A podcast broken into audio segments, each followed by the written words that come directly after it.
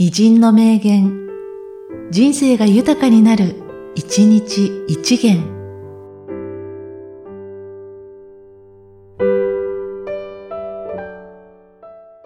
8月21日、無野武治。反骨のジャーナリストというのは二重形容だ。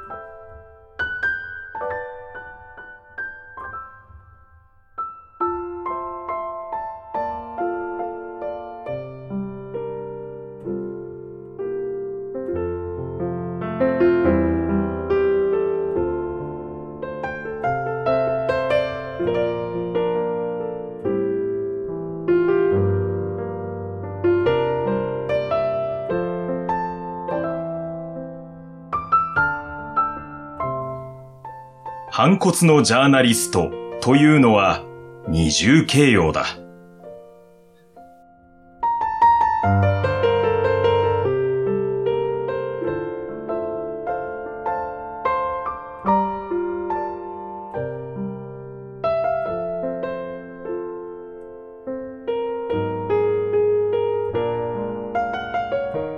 この番組は、提供、久常圭一、プロデュース、声ラボでお送りしました。